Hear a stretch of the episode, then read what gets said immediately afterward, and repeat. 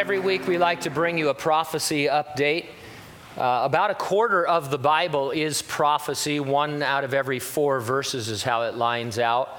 And as I tell you from time to time, uh, 80% of the 2,500 prophecies in the Bible have already been fulfilled to the letter.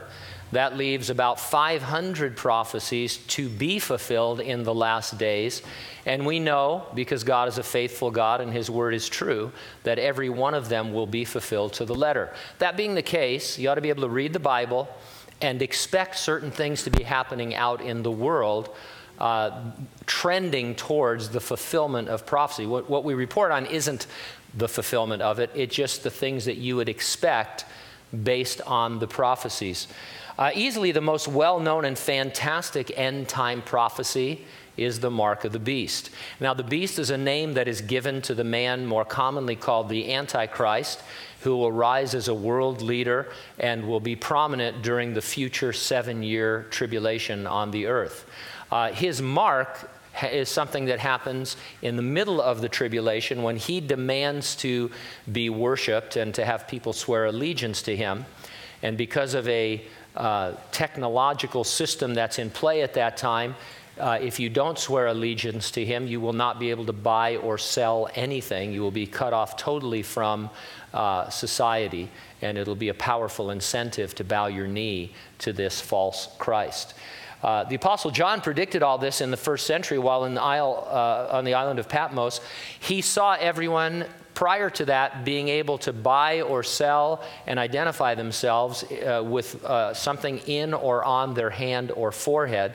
And so, whenever we see uh, things in the news that are in this vein, we like to report them to you. And we report a lot on this, uh, not because it's our favorite end times topic, but because it's the one that's happening now. We live in this technological age for the first time in human history where there are multiple ways for these things to come true.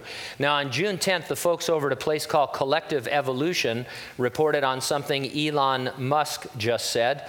Uh, we talked about him a few weeks ago. He's a major player in the tech field. He's the brains and the money behind the Tesla Corporation and Solar City, and he was a co founder of eBay his words carry some weight in the tech community. The article was titled, Why Elon Musk is Advocating for Brain Chipping the Human Race. Here are the excerpts from the article. Remember when credit and debit cards went from smooth plastic to microchipped? That could be you in a few years as multiple corporations are pushing to microchip the human race.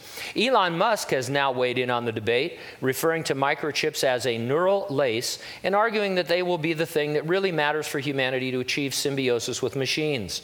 Musk has expressed his concern that artificial intelligence might one day take over humanity and possibly treat us like second class species. He believes the only way to prevent this type of future is this neural lace. The neural lace would be a type of brain implant that would grow into the brain and allow neurons to be programmed, strengthened, and even enhanced, essentially augmenting human intelligence. Now, a few weeks ago, I reported that they're already doing this in rats. Uh, they've successfully implanted this neural lace in, in um, rats in, with the hopes of doing it in human beings. And we sit here and we think, oh, he just watched Terminator. And, and he thinks, you know, he's making this up. These guys are serious about this. Yes, it's in our science fiction, but how much of our science fiction has become science fact?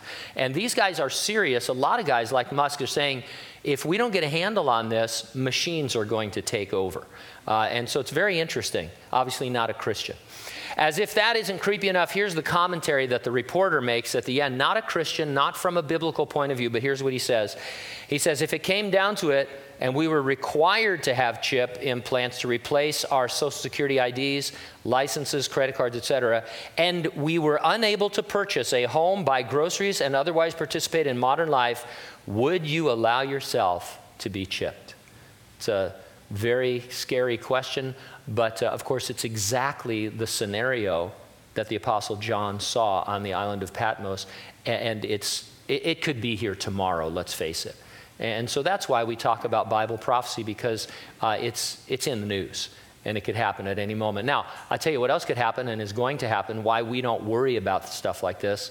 Jesus Christ said that he would return for his church, that he would resurrect the dead in Christ, that he would rapture living believers prior to any part of the Great Tribulation, uh, certainly way before we see the Antichrist. And so that's our hope, our blessed hope. It's what we look forward to this imminent, any moment return of Jesus Christ. There are no signs that need to precede it, it could happen right now. Are you ready for the rapture? If not, you need to get ready and stay ready and keep looking up because, ready or not, Jesus is coming.